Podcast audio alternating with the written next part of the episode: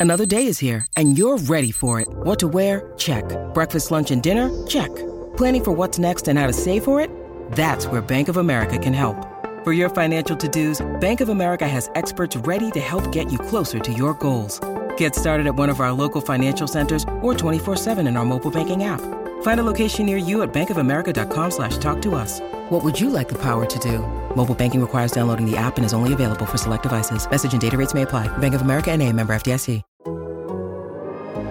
The Athletic.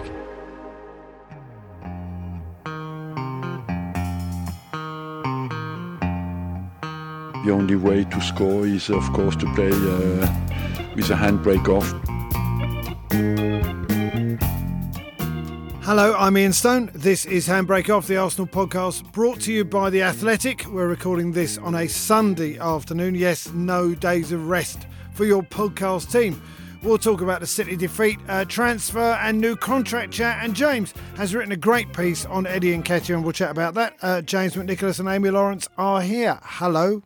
Hello. Hello, Ian. Hello, hello. Although it feels much later, uh, it is halfway through the season. It, it feels like it's been going for years this season. But anyway, here we are. Uh, essentially, half time in the Premier League. Uh, so we thought we'd ask our guest, what is your half time routine?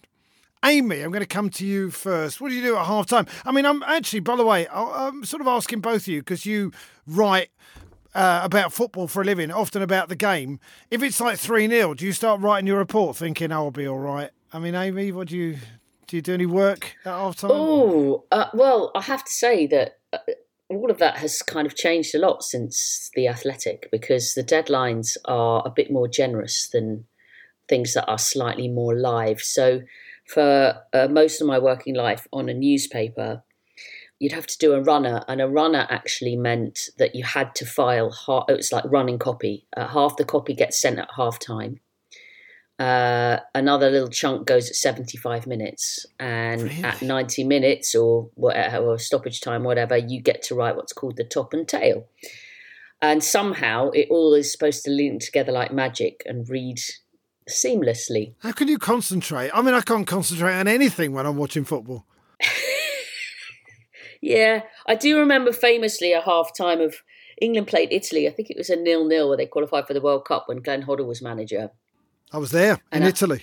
I was Oh, there. there you go. And there was a, um, I had a technology issue, which in those days was even more dramatic than nowadays. And uh, You couldn't find a fast pigeon.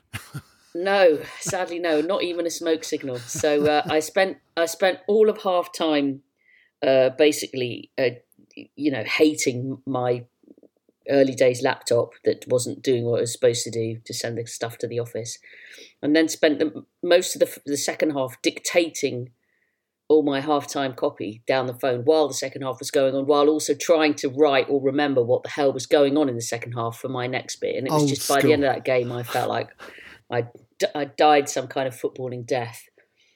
But yeah, you know, I mean, it's not the standard half-time routine, I grant you. What do you do at half time then? what, what a, a, a regular Emirates game Yeah. in the season ticket? Well, you know, it's funny because thinking about it, for years and years, halftime meant reading the program, didn't it? you know, Yeah. and I think that there are. I notice still there are some people who religiously sit down on their seat at halftime, get their program out, and have a little read. And I like the way people around you all have different routines. You know, someone always brings the same chocolates or um, or whatever uh, sustenance they they choose. I've got a couple of people near us who always go down for a, a swift beer at half time, but generally never appear until about 25 minutes into the second half. I don't know what goes on in that time. Well, it's just a huge mystery queues. to me. It's just huge queues, is what it is. It What, is. You've missed 25 minutes of the game. Well, I they just have a bit of a chat, watch it on the telly in the concourse, which strikes me as slightly odd. No, I agree. To their own. I agree. Um, I just, I, I think it's just a nice time for chatting with the people around you and usually worrying about about what might happen in the second half. well, quite, quite. What about you, James? What do you do at half time? What's your routine? No, nothing special, nothing that different really. Where I sit in my season ticket, if you want to get a drink at half time, you probably pretty much have to leave your seat five minutes early, I would say. And I don't Yeah. do that. So I don't I don't have a drink or anything. I might see a few friends or whatever. But one thing I have noticed about halftime is, you know, at some unspecified point in the halftime period, they show the highlights from the first half. I don't know how, but I miss that every week. I try. I almost always I'd love to see that, that goal again or see that chance or he looked offside.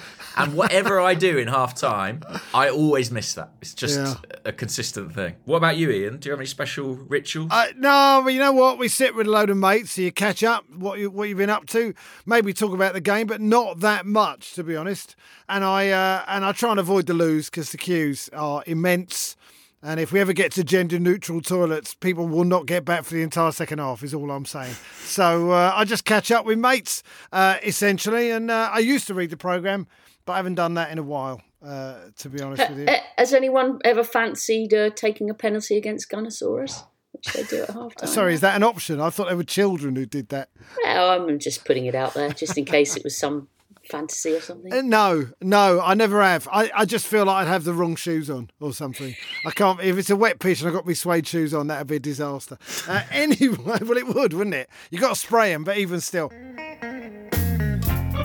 Very proud of the boys. They fully deserve the chance to play. Um, we kept telling them that everybody's important, and then if that's the case, they have to play. And they show me, they give me another reason today to keep trusting them and um, and contributing with the team. Manchester City won, Arsenal nil in the FA Cup. Basically, a full strength City side aside from their keeper against an Arsenal team with six changes. Uh, the emotions at full time, James, sort of, oh well, there you go. Never mind, really, wasn't it?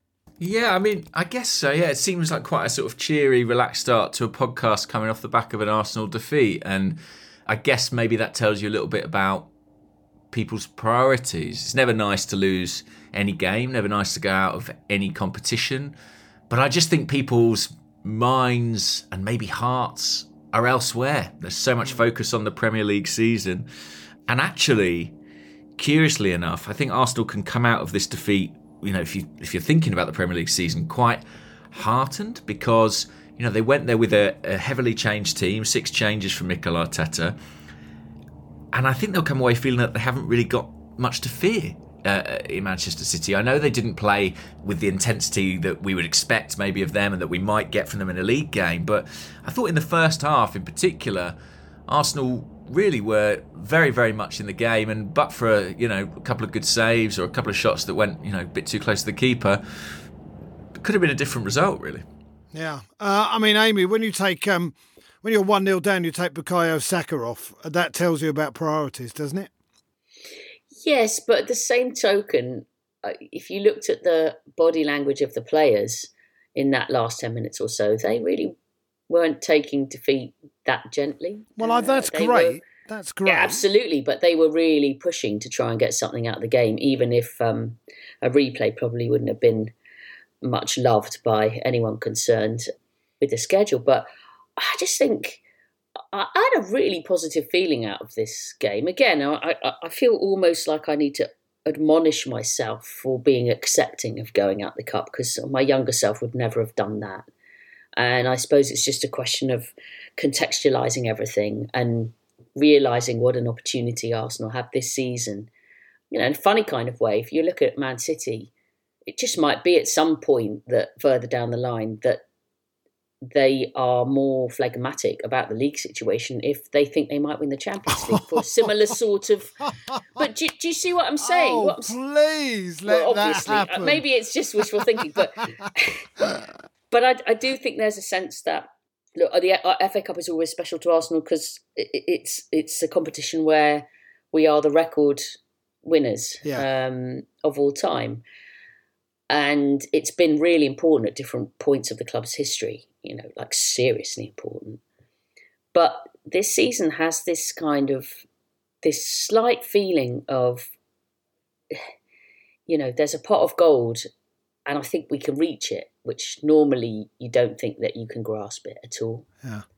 and for that reason i think we have to keep our perspectives sort of more flexible really than you might okay. normally but I, I, also like the fact that I just thought after the first 20 minutes or so, or so, in keeping with this season, Arsenal went into a match away from home against, you know, a good team in a difficult environment and showed their sort of new personality. Yeah. And I really like that. And if it was it only a year ago, Nottingham Forest in the cup. Yes, Was it that was. last year? It was. And like when I think it's been quite a while that going into these sort of certain cup games where the manager picks a sort of mixed dish team and you have a few people coming in that are a bit rusty or haven't played that much and a few maybe uh, fringe players that perhaps wouldn't have been involved it's so hard to get the balance right when you have when you're mixing it up like that.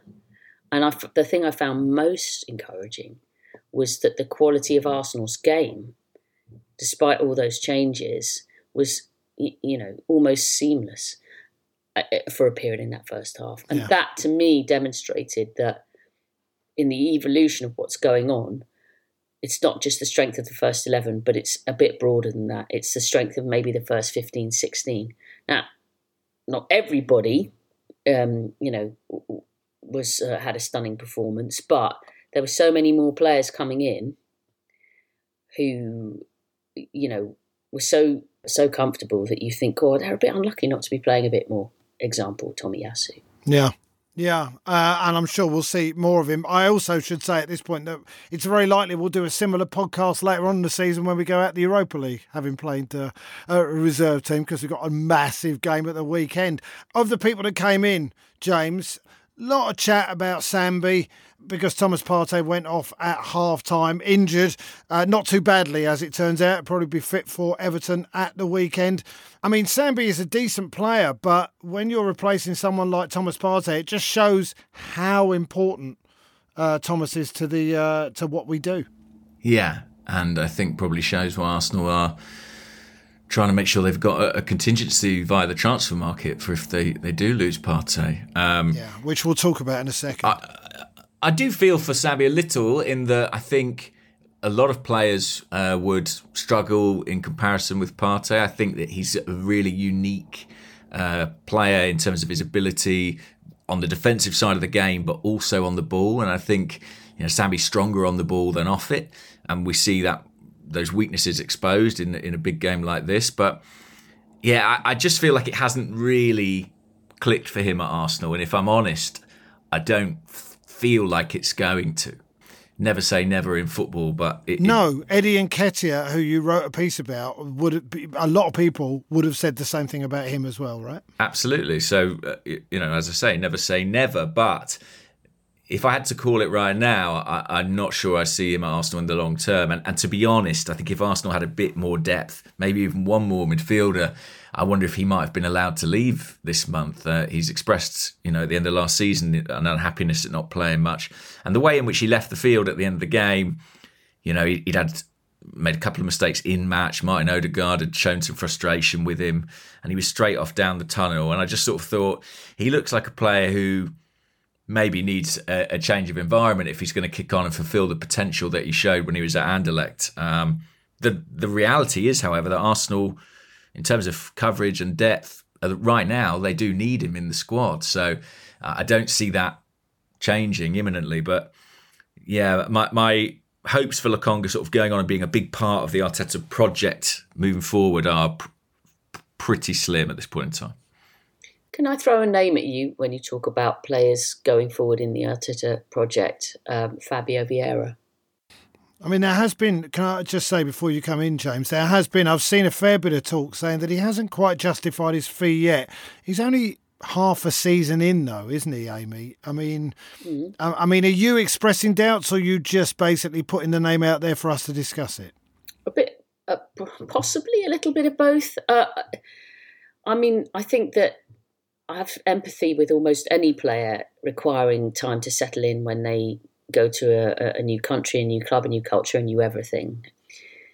And he was a bit unlucky when he first arrived that he came injured and his pre-season was interrupted and so on. But I feel like there's been these little glimmers from him that have been very exciting.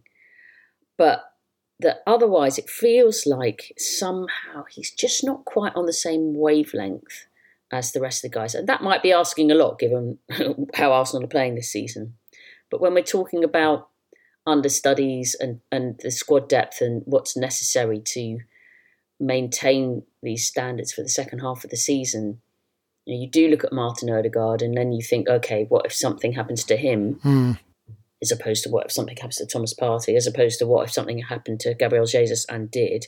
You know, any anytime something like that happens, it's an opportunity for somebody else. Now, is Vieira ready enough, adapted enough, strong enough, expressive enough, smart enough, all those things you need on the pitch, confident enough to to, to come in and dominate games. Well, in a way, Odegaard wasn't quite there when he first arrived well, on loan either. That, so, but I'm just curious. I'm just uh, to know what other people think because obviously it was a um, he's had a few opportunities lately, but without really um, being able to influence games. And I think that's something that he probably needs to do to convince people that he is well worthy of being you know, very much involved in this in this squad and their ambitions. James, I mean, Amy makes a point there. You know, Martin Odegaard took some time. I mean, really, I, I know a lot of people who were saying, "Oh, we should play Emil Smith Rowe in that position um, last season." Now he's come in, and now he looks just one of the one of the best players in the world in that position. It's hard to replace him. It's hard for a guy to step in half a season into his Arsenal career. I don't often say this, I'm usually much more careful, but I think those people are idiots. I think it was obvious from day one that Martin Odegaard was a sensational footballer. And he had ups and downs and he struggled physically at times. But I think his talent was abundantly clear. Um, but that's my personal opinion. I'll pass that on to the people. Yeah, do, do, it. do. Okay. Well, hopefully they're listening. Um, but I think that uh, the Vieira case is interesting. I mean, you know, Amy referenced him sort of in this, you know, as a comparison with Sambi, and I would say we're 12 months down the line with Sambi, and you know, I think the trajectory hasn't always been the, the direction that you'd want. What I would say for Vieira, and, and, and to be fair, this is true of all the squad players.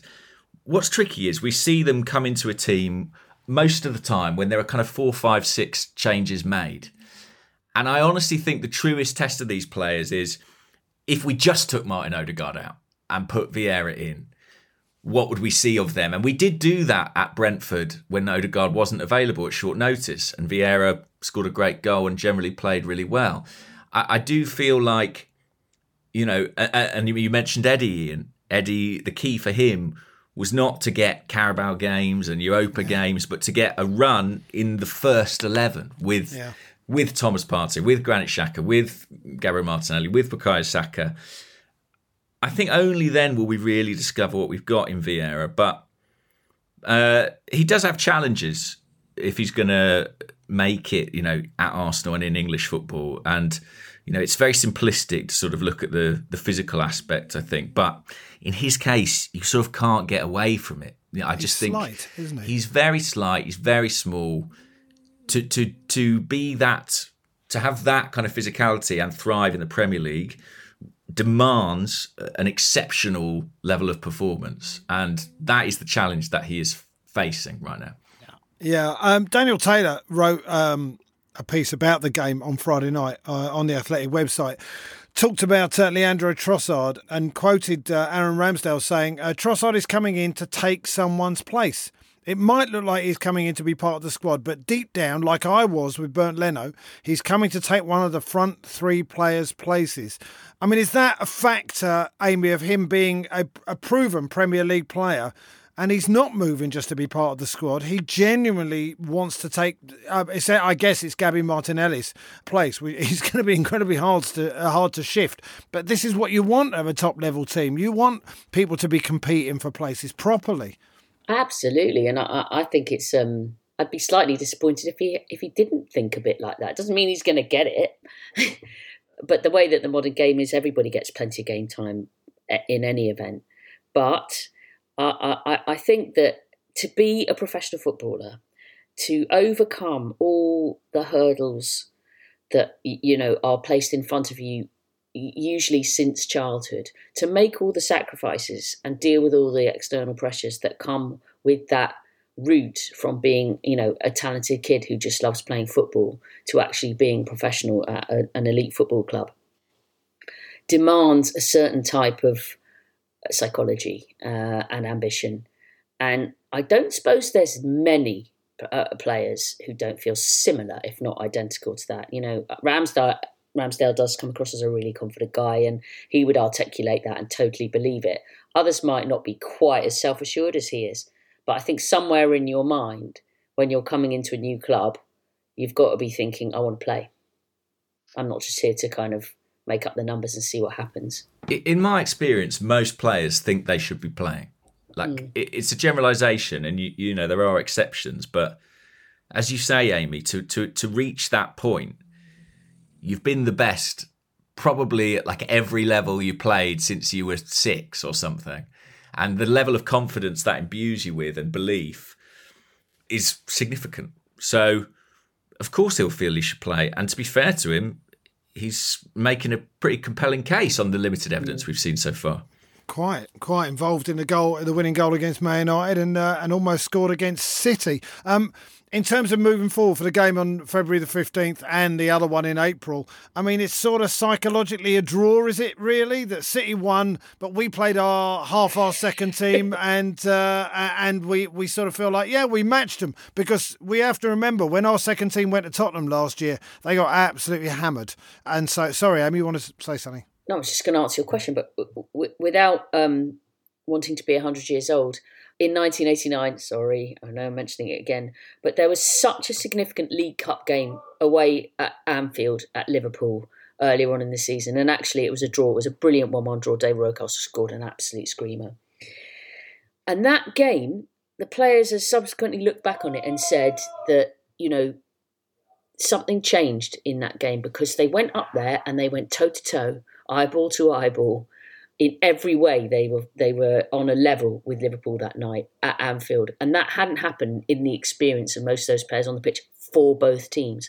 And the psychological impact of that was that Arsenal suddenly right, went right, we're as good as them, and Liverpool also went, oh, these are good, aren't they?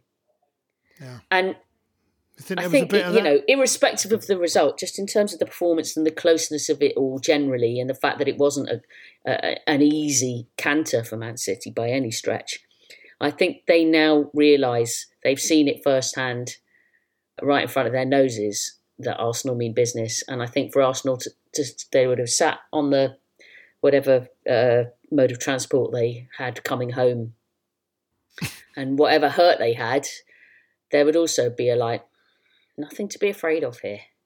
And that's huge. Whatever happens, just having those feelings, it's really you're you're planting the seed. You're planting the seed in your brain. And that's that what I that's what I saw on Twitter. Different. That's what I saw on Twitter as well, uh, James. Uh, the vast majority of the fan, fan base were like, "We got nothing to fear here." Yeah, I think that's right. And actually, well, there are a few things to fear. There are a few things to fear. loads yeah. to fear, but they can fear as well. Yeah. yeah, exactly. Yeah, I think there's. I think there are things to respect, but not necessarily fear. Maybe that's the distinction. And City, you know, they always provide a threat, and Haaland you know, you can just never say. I thought Saliba and Gabriel, when they were on the pitch, did a really terrific job with him. But you know, it only takes a moment for him to to make the difference. I think there are a few things we can take away from the game, and one is that you know it could be decided by the finest, finest of margins. Like games between two sides who are as well coached as this, it's moments that decide them, and it's going to be incredibly closely fought when we face them in the league. But I am excited about it. I mean, how can you not be? After the Manchester United game, the atmosphere that was generated there, the performance Arsenal produced, the manner in which they won it, the stakes around the City game. I honestly feel like if we can take our first 11 or close to our first 11 into that game, we stand a really good chance of landing a big, big blow to, to City's title hopes in that match. I'm, I'm excited just hearing you talk about it. To be honest with you, I mean, I, I, mean, I have read various people saying this could be a game for the ages. I think that from the neutral point of view, two teams this good going at each other. Uh, I yeah, I can't wait. But uh, Everton first. Uh, let's not get ahead of ourselves. A um, couple of transfer possibilities. James, I'll ask you about this. Moises Caicedo, he's making eyes at us, isn't he? Let's be fair. Uh, he made a whole big statement about I'm the youngest of 10 siblings from a poor upbringing in Santo Domingo. Domingo in Ecuador. My dream has always been to most uh, to be the most decorated player in the history of Ecuador. This whole statement, uh, he wants to leave Brighton. It is ridiculous amounts of money. It is. Uh, 60 million apparently is a derisory figure. Love reading that stuff. Must feel great for everyone to read that. But obviously, football finances are ridiculous. What, what's your feeling, James? It's going to be a difficult one to get over the line, isn't it? It is, yeah. Brighton uh, have taken a very strong position on it. I mean, Tony Bloom, obviously, owns Brighton, is a professional poker player, so I guess Arsenal will be hoping it's a bluff we shall see. I honestly can't call this. Like I, I don't know how this will end because the player has made it very clear what he wants to the extent that, I, to be honest, I think it. Uh, sorry, go on in, yeah. No, no, no. All I was going to say was that um, uh, Roberto De Zerbi, after the Liverpool game, said, I would like Moises to finish the season with us, but we are ready to go forward without him. And they beat Liverpool 2 1 without him in the team today. Yes, but it won't be De Zerbi's decision ultimately. You know, he is the coach, and it will come down to the ownership what happens here. And he's got to play a bit of a game politically, De Zerbi. You know, he's got to keep the player on side because he might have a bloke report for training on Wednesday. Uh, and he's got to somehow motivate him to play for him for the remainder of the season. Yeah. I, I listen, I'm not a Brighton fan. I don't watch Brighton every week. But this seems to me like an opportune moment to sell a player for quite an extraordinary amount of money. They got uh, him for five. They got him for five million, and they'd sell him for upwards of sixty. Yeah, decent uh, bit of business. Uh, and I think it would be, it would probably, you know, you'd have to be getting to 70, 80 before Brighton would even look at it. I think, given how how strong their position seems to be right now. Yeah, I do wonder if if if they can get someone else in before the deadline, the smart thing for them might be to sell because Arsenal are in a bit of a bind where they need a player. The stakes are so high for Arsenal; they're probably more inclined to overpay than they would be at other points. So yeah, we'll see. I I, I really don't know. Do you have a, a, a gut feeling, Amy? Well, my only gut feeling is like it'd be quite good to to identify some players that weren't at Brighton occasionally. I mean, I, I, absolutely understand why a lot of their players were extremely appealing, and you watch pretty much any of their games, and there's three or four players. I mean, look at Mitoma; he's just oh. delightful. Ah. Oh, lovely footballer. And and and Mac Allister was so good in the World Cup, and you think, Jay, really, you know, whatever it is that they're drinking uh, to pump themselves up for their stuff on the uh, on the uh, uh, on uh, you know recruitment. They you know if you could if you could buy a crate of that, they're really on the good stuff. I mean, yes, but it just feels like it's it slightly reminds me when Liverpool just used to go and shop at Southampton, didn't they, for a while? Didn't and work I, out badly for them, did it? it Van Dijk um, Mane. I mean, but I think Brighton are, are, are a far trickier club to extract players from than Southampton ever wow. were because you know they're really super smart in terms of their business uh, management. So yeah, it's a tough one, and also like you said, Ian, it's just the um, so hard to get your head around the finances. I feel like I can't really judge the transfer worth. I don't know how anyone actually comes up with a transfer fee anymore. When you sit down to make a bid, on what basis no, do you come up with a sum? Because everything seems insaner than ever. The Premier League price is so inflated. You know, no no one on the, people clubs in Spain, France, Italy, they're not paying this kind of money for players. It's happening in England specifically. But also, do you think it's not a it's not a coincidence that a lot of recent signings Arsenal have made, and remember, I, I, Arsene Wenger very very seldom bought a Premier League player. But I wonder whether it's a deliberate thing at this particular point in Arsenal's development that they're actually targeting you know Premier League ready, Premier League experience. Because obviously, when you look at Gabriel Jesus, Zinchenko, Trossard, uh, just recently, you know these are guys who have literally walked in from the first minute and yes. made an impact on and off the pitch. Yeah, and and I and, and that's probably why you know there there may well be some uh, some plan B, C, D, whatever in other leagues, but for right now, somebody that you might need to throw in the team imminently in a very important position, I, I think they want to know what they're dealing with. I think that's right. And I think, you know, even go past those signings, White, Ramsdale, Premier League signings. Yeah. We've even had ones that haven't worked out as well, Willian, Cedric. So it's been a clear element in Arteta's recruitment, people who can who are experienced in the Premier League. The Southampton comparison is really interesting because phrase you sometimes hear around players that are Arsenal are linked with, or you know, someone's just, oh, what about this player for Arsenal? What about this player? And I sometimes hear the phrase, oh, he doesn't suit the game model. You know, he doesn't suit the the Arteta model of of how to play football. And uh, clearly, you know, they've arrived at the conclusion that Brighton players do because White, Yeah. Trossard, Caicedo would be a third. We'd all love Mitoma in the summer. Whatever happens, we need to keep relations with Brighton healthy enough that we can one day go back for Mitoma. The goal he scored today against Liverpool was absolutely sensational. One more thing about all this. Um, there was a lot of talk a few weeks ago about Declan Rice uh, coming in the summer. I'd love to see him uh, play for us, but uh, how that works with Moises Caicedo already in the team, assuming that we get him in the next few days, who knows? Um, we'll Stop see. making billions of assumptions, Ian. Well, quiet. No, Slow listen. Down. Just, uh, yeah, you're absolutely right. You're absolutely right. Let's see How about happens. a conversation like this in a week's time or something? yeah, yeah. Well, Wednesday, when uh, when we chat on Wednesday, uh, after the transfer window has uh, slammed shut, uh, to use the uh, phrase they always say. Why don't they just close it quietly? But anyway, they slam it shut, uh, then we'll know, uh, and then we'll have another chat. Uh, this is Handbrake Off, the Arsenal podcast brought to you by The Athletic.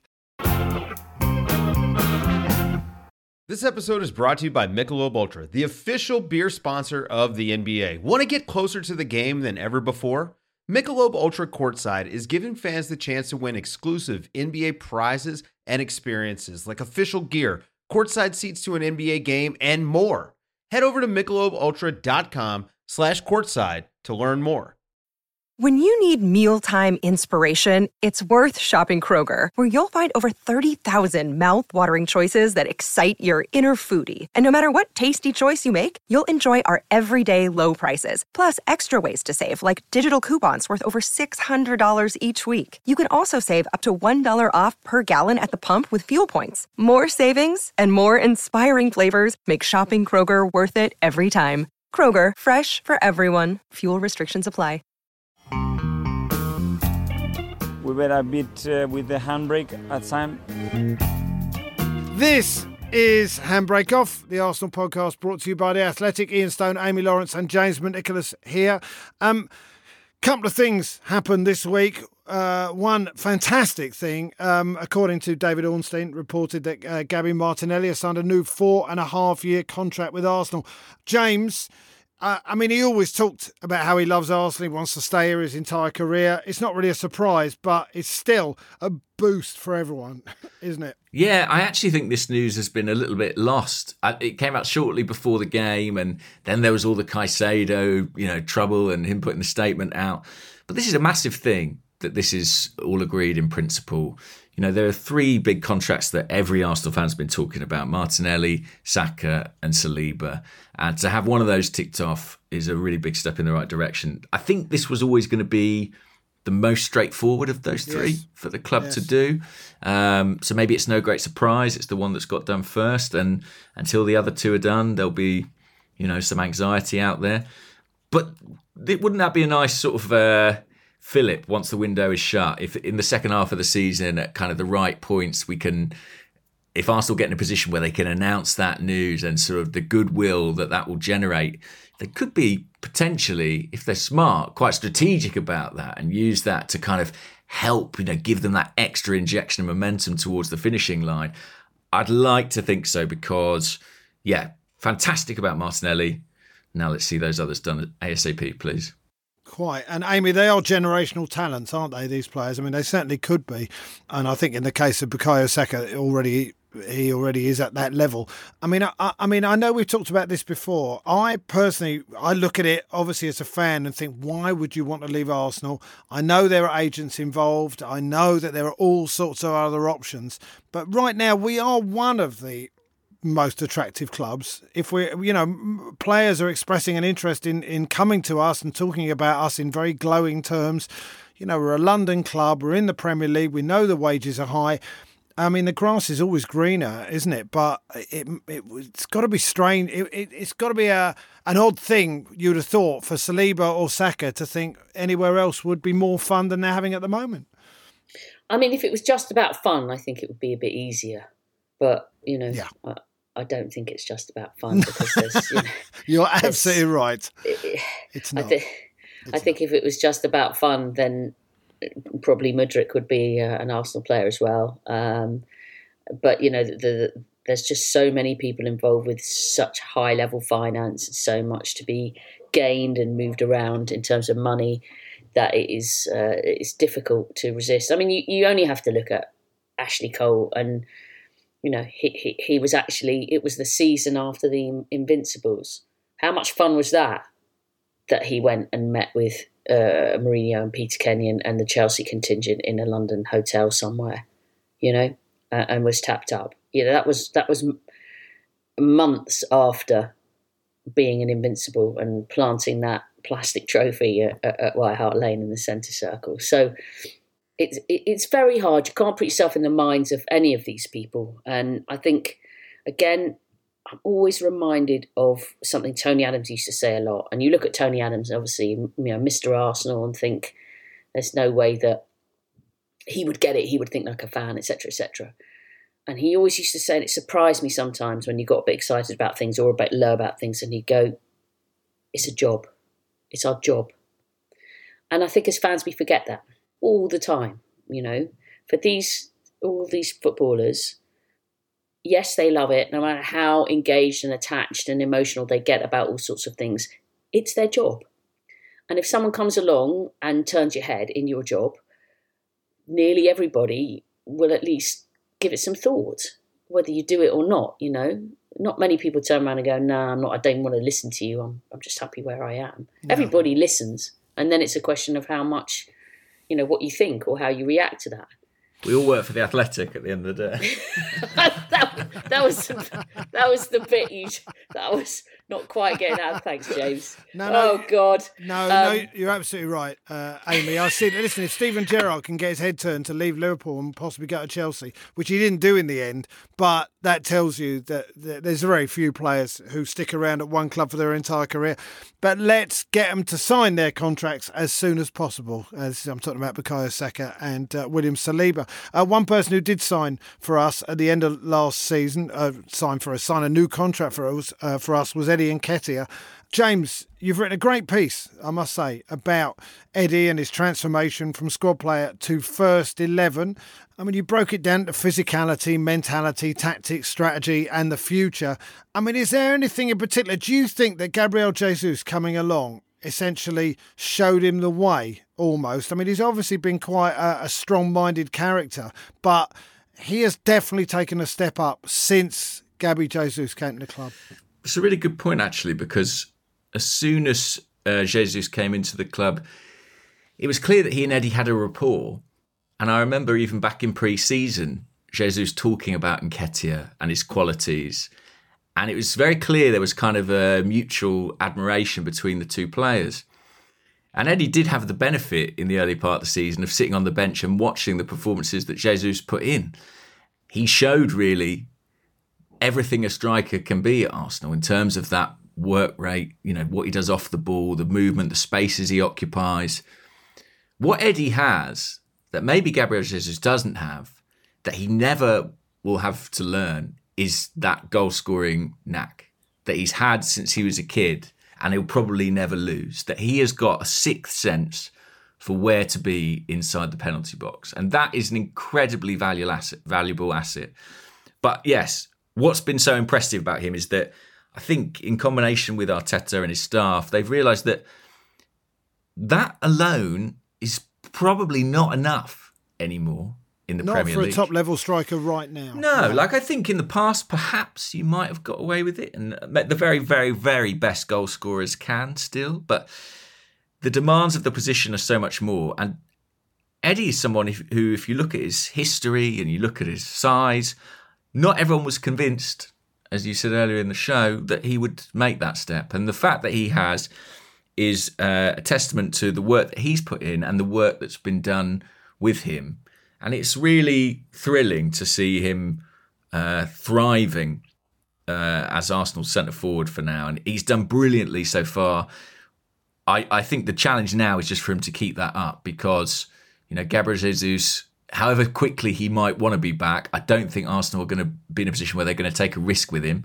We certainly can have a few more weeks of Eddie Nketiah leading the line, and we need him to keep producing what he's been doing because it's been fantastic so far. Amy, what is it? What, what's most pleased you about what's happened? I mean, I mean the fact that he's a Hale End kid. I remember when he came on against Norwich and scored those two goals in the League Cup, and everyone was singing his name, and he thought, "Oh, right, emergence of a real star." up front, and it never quite worked out.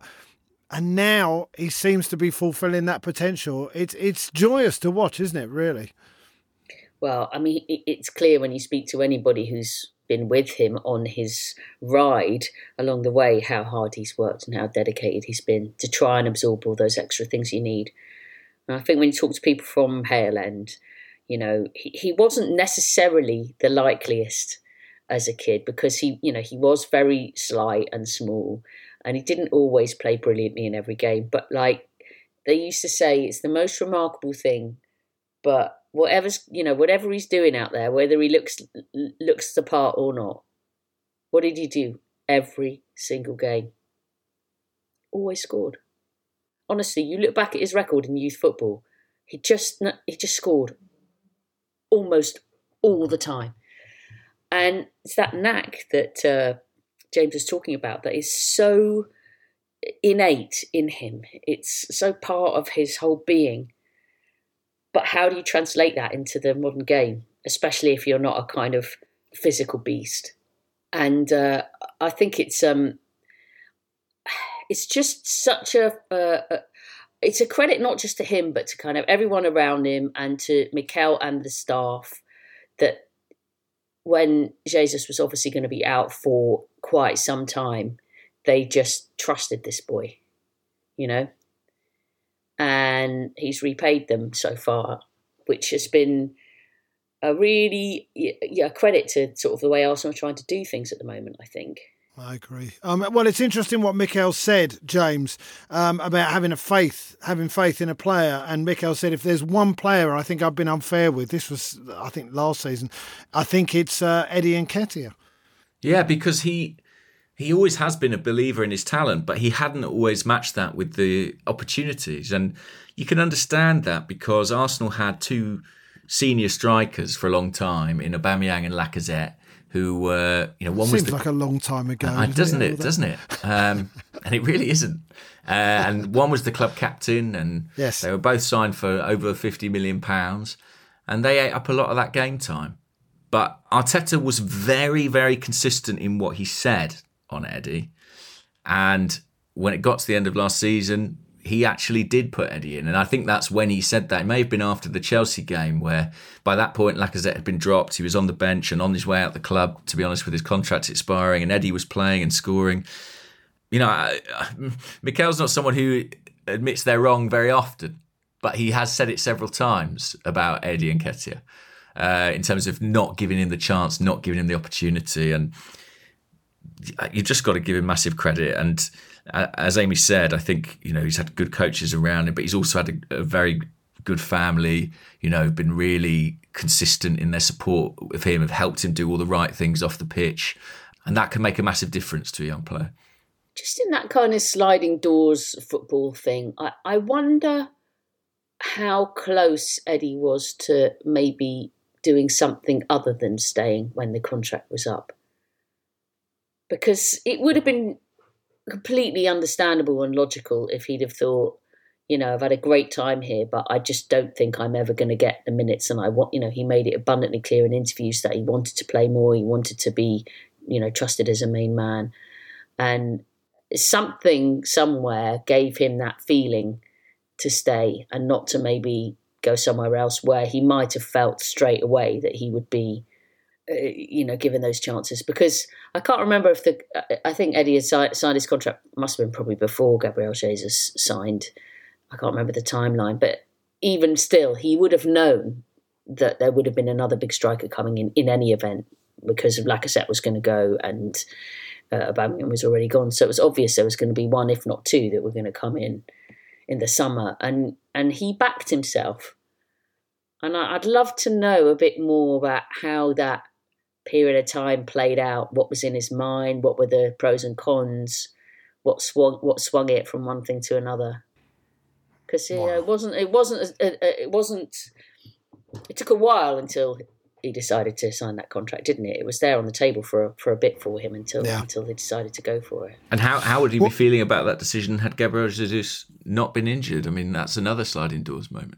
Well, quite, quite. Uh, like you say, so far it's working out very, very nicely. Thank you. um, let's have a song uh, to end. Do we have a song, James? Do we have a song halfway through the season? Uh, to be honest, mine uh, was more uh, connected to Moises Caicedo's uh, plea to be released. Um, I picked "Freedom" by George Michael. Um, I thought it was going to be "Please Release Me." I've got to be honest. yeah, I you. know. I couldn't quite. I, I thought of it, but I couldn't quite pick that as a song. Couldn't Freedom, quite all right, subject well, anyone to it. So I went for "Freedom." Okay, Amy, what you got?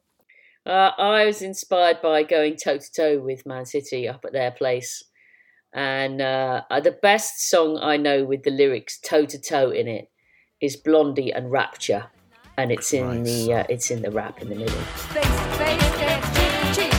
One to one, man to man, that's toe to toe. Don't move too slow, cause the man from Mars is through with cars. He's. Great song. Uh, I was inspired by the fact that it's half time and I was looking for songs with half uh, in the title. And I saw uh, Noel Gallagher uh, play Half the World Away at Glastonbury last year. It's about 100,000 people sang along and it was utterly brilliant. And uh, and we were singing it as we were walking away from the field. So uh, I'm having that. Even though, and I know what you're going to say, he's a Man City fan, but I don't care I care. don't know what that. I was going to say. Oh, I was okay. going to say on the subject of half, I'm disappointed that you didn't cho- choose anything by Half Man, Half Biscuit. All I want for Christmas is a Dukla Prague away kit. I could have had that. There we go. Of course. And there'll be people under 40 going, what and what? But don't worry about it. Look it up. Ask your mum or dad. Uh, that's it. Uh, that has been Handbrake Off. Thank you to Amy. Thank you to James. And thank you to Abby. And thank you for listening. And we'll be back on Wednesday following the close of the transfer window.